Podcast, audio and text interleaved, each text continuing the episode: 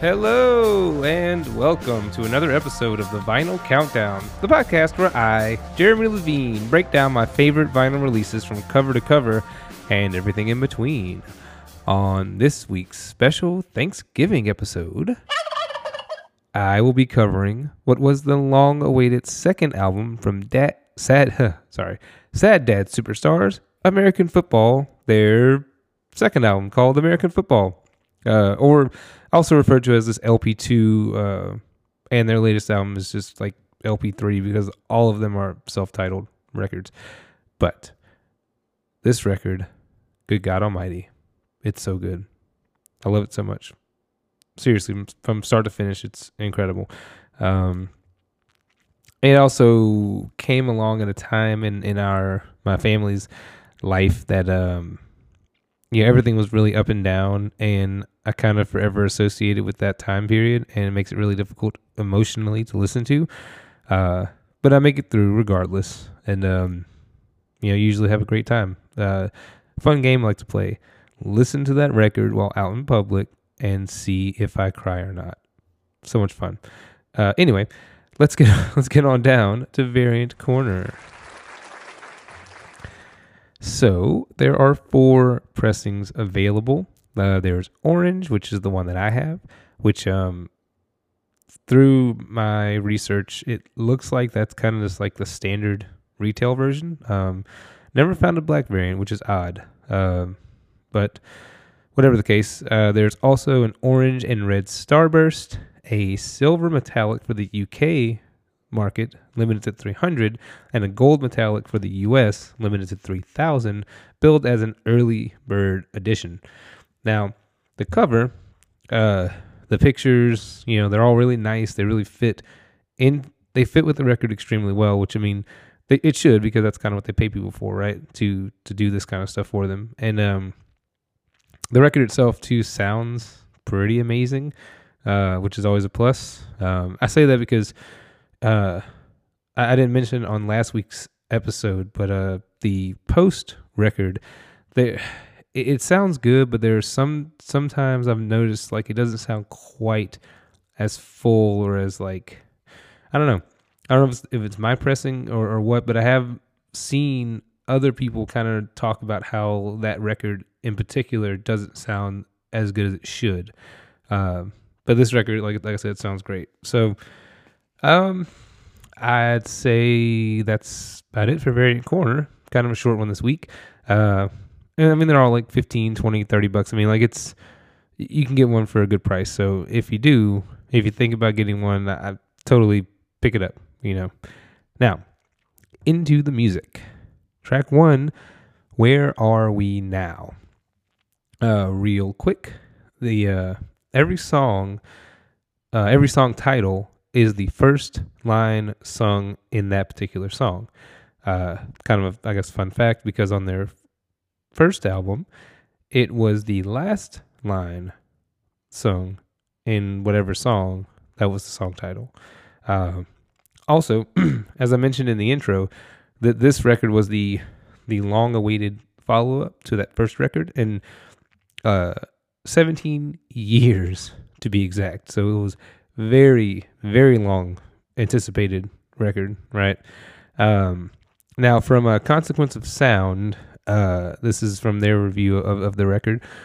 Uh, American football is a darker, more introspective experience than its predecessor, inviting us inside the house on that album's cover, only to discover that the locks have changed and the rooms are all occupied with ghosts. Uh, opener where Are We Now makes this clear, using the house as a symbol of time's unrelenting thrust forward. he sings the lines, uh, Where are we now? Both home alone in the same house. Uh, which is to say, you know, like they're, I guess they're so far apart emotionally that they might as well just be alone, you know? Uh, I'm sure we've all been there before. Um, the chorus, too, which. We've we've been here before, but I don't remember the lock on the door. Is it keeping me out or you in? Uh, it sounds like there's been problems before, I guess, in in the the narrator's relationship, but uh, maybe this one's much more serious. Kind of, you know, hence the metaphorical locked door between them. Uh, later he sings, you know, we'll we'll figure it out like that goddamn door. We just need the skeleton key. Uh, you know, getting skeleton key, obviously, you know, it's like a master key, like it can open any lock and whatever. But um, it seems like they don't figure it out with the the last lyric of the song where he says, uh, "Leave me or don't, I don't care.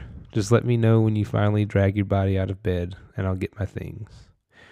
Oof. So it's a just a fun song to open up the record with, right? Um, next up is the My Instincts Are the Enemy, which is my favorite song by them, uh, period, hands down, off any record. And it has such a cool rhythm to it. Um, there's a certain melody, the, the guitar, the drums playing off of each other. Like it's, it's perfect. Um, so he, he sings in, in, in one part, he says, you know, says, translate, translate all the colors that I can't see. I think I'm in trouble. Can you explain why all the reds look green to me? The uh, the narrator here uses the hyperbolic me- metaphor of red green color blindness to explain his inability to make out the differences and the subtleties in life. Uh, based on his own perceived inabilities, he's unable to see things straight and relies heavily on his partner for answers. You know, later he sings, I'm paralyzed, engaged in a civil war. What can I do? Either way, I lose and you lose too. Days are nights and nights are unbearable. What can I do? Chained to this mood, you're chained to me. Now, the line in there, the days are nights and nights are unbearable. For me, you know, it, that always reminds me of when Charlotte was born. Uh, my my daughter was born in 2016. This record came out in 2016. Uh, she was three months premature, and so we basically lived in the hospital for nearly three months. And um, the I guess that line kind of sums that up. You know, it, it's it plays to that and, and the feelings associated with that. Uh, also the Civil War line, you know, like what can I do? Either way, I lose, and, and you, you lose too. And you know, there were times that me and uh, Andrea, uh, we fought over things, I guess, and over my the perceived lack of feelings I had with the whole situation. But in reality, that was just kind of me trying to do my best to hold it together for the family's sake. I, I don't know, like I felt like I had to be uh, strong in a way um, to help everybody else kind of stay strong. Like put on a stone face and like don't really, not say don't show emotion, but try to uh, ease ease everybody else's like anxiety around the situation and and try to be like the the centering force. I, I don't know, but it, it came off as me not caring. So it felt like at times like I couldn't win. Um, you know, no matter what I did, and um, I don't know. I feel like if I gave into that that feeling, the emotions, the the despair, the the helplessness, and all that, you know, the result would be us both being sad, and and really in the end, that doesn't help anything. You know, uh, it's kind of hard to explain, but it, it, was a very rough feeling, and it definitely hurt at the time. Um, I mean, obviously, we got through it all, and things are wonderful now. And uh, in case you're all wondering, Charlotte is now three and a half, and you would never be able to tell that she was born at two and a half pounds and that early. And it's just, it really is incredible, you know. Um, but anyway, so I, I, know the song isn't about that, but for me, that's what I align it with, you know. Um, now, uh, uh another explanation about the actual lyrics, you know, it says, uh, along with the self doubt comes self pity, as the narrator is raging against himself. He can't trust his own instincts, but those are what come naturally to him. To make matters worse, this struggle extends to his partner, who is figuratively chained to him via their relationship. Whew, okay, got through that. So, uh, track three Home is where the haunt is. Uh, quite simply, a relationship gone south. Imagine that. this this record has a this record has a bunch of those, uh, and it's just you know dealing with the feelings after that. Uh, he sings at one point, you know the the ghost in the corner of the room. He knows what you, you sleep in when you're dreaming of who. Some things never change. Maybe that's okay.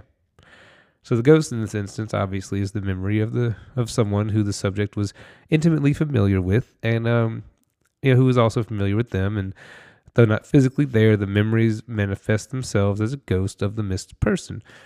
Now the subject can't get past the loss and maybe at least for now it's okay.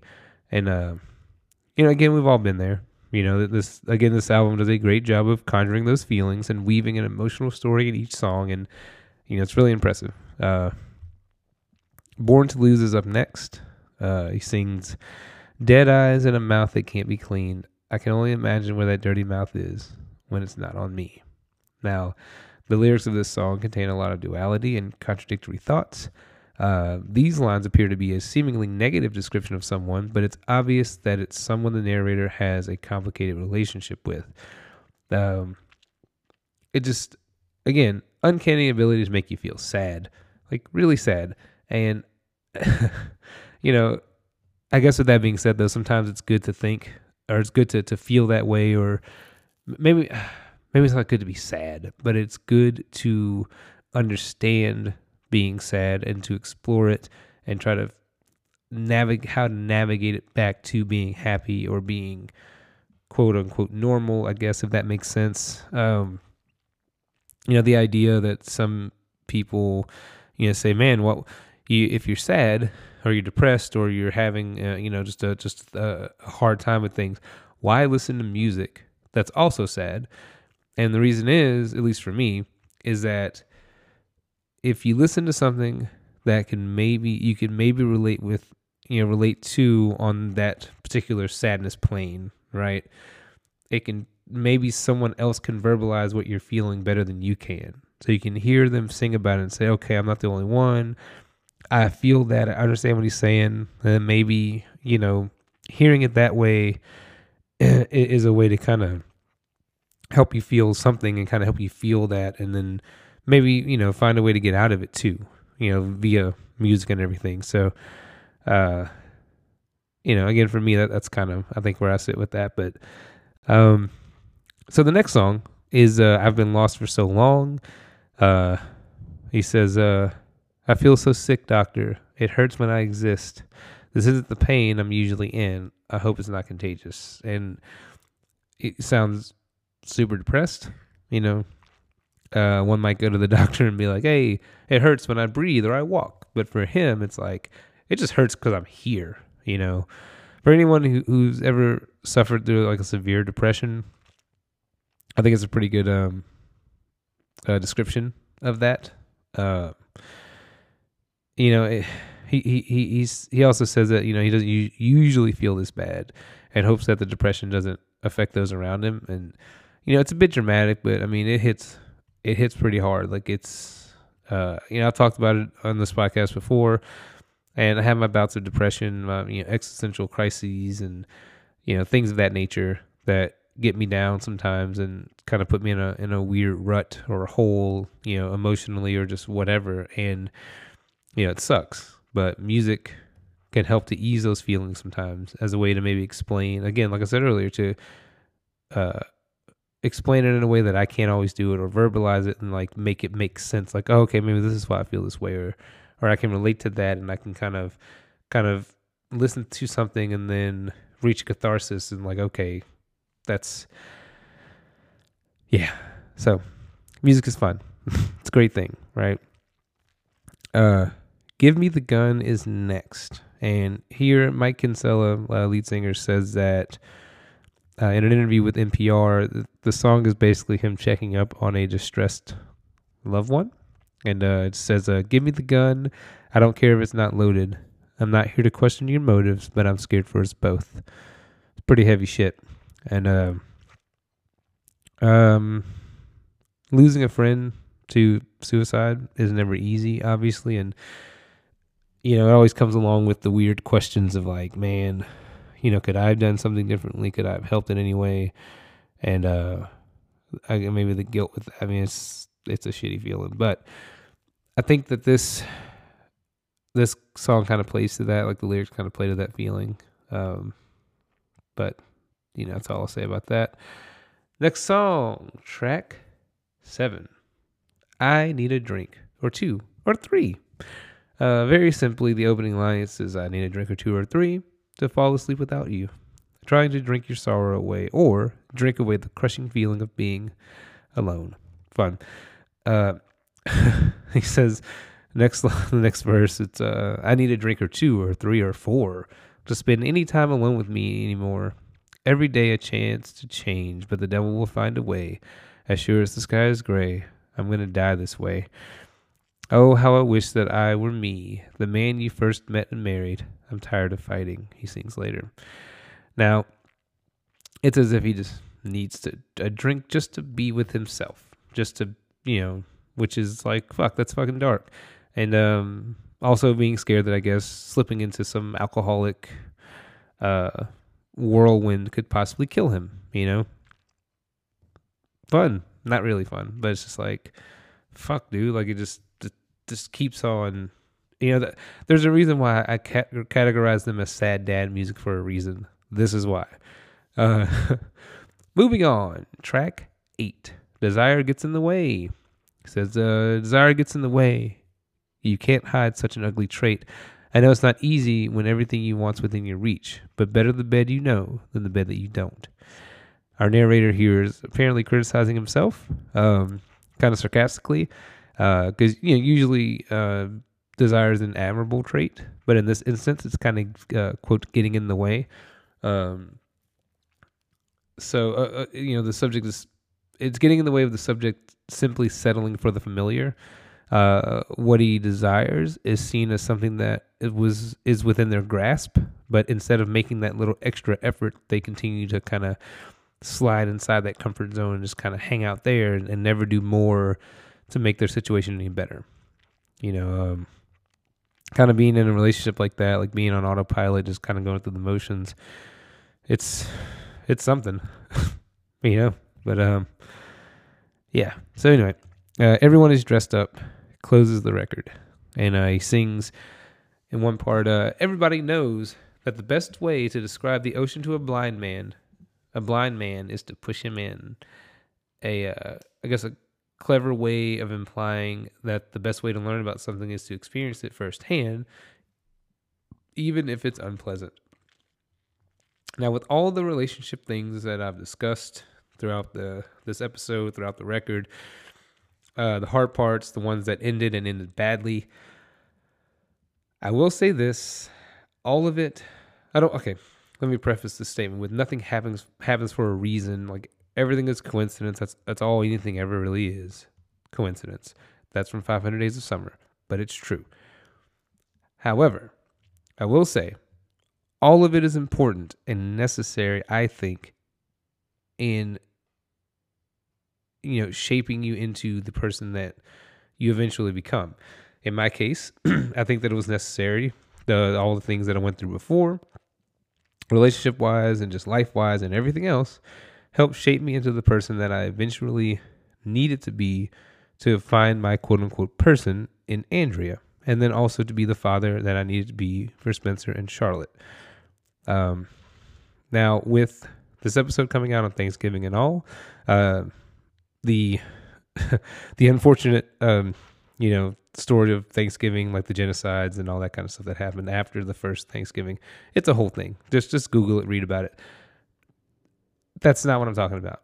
Just I'm using this to be thankful, you know, to say what I'm thankful for. And like I said in the intro, you know, this album came out in a year where there were so many changes, some good.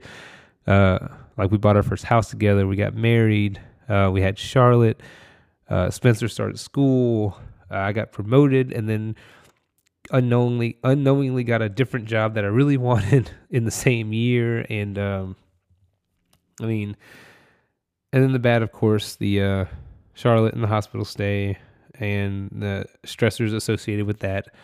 Um, but you know, I, I'm I'm thankful that despite all of that, we all came out stronger, and not just stronger as individuals, but more importantly, stronger as a family. Uh, I'm truly thankful for everything we've gone through uh, because again, I think it's all kind of served a purpose in the way, in, a in a way, in making us who we are today. And um, you know, It's um, yeah. I guess I'm thankful for my family. And uh, as for the record, uh, five out of five, of course. Just do it, buy it. I mean, you you will love it. I promise you. Um, as for this episode, this is the end. so thank you all for listening. Uh, rate and review on iTunes, please, or anywhere you listen to podcasts. And for the Vinyl Countdown, this is Jeremy Levine. I hope to be in your ears next week. Happy Thanksgiving, everybody. Take care.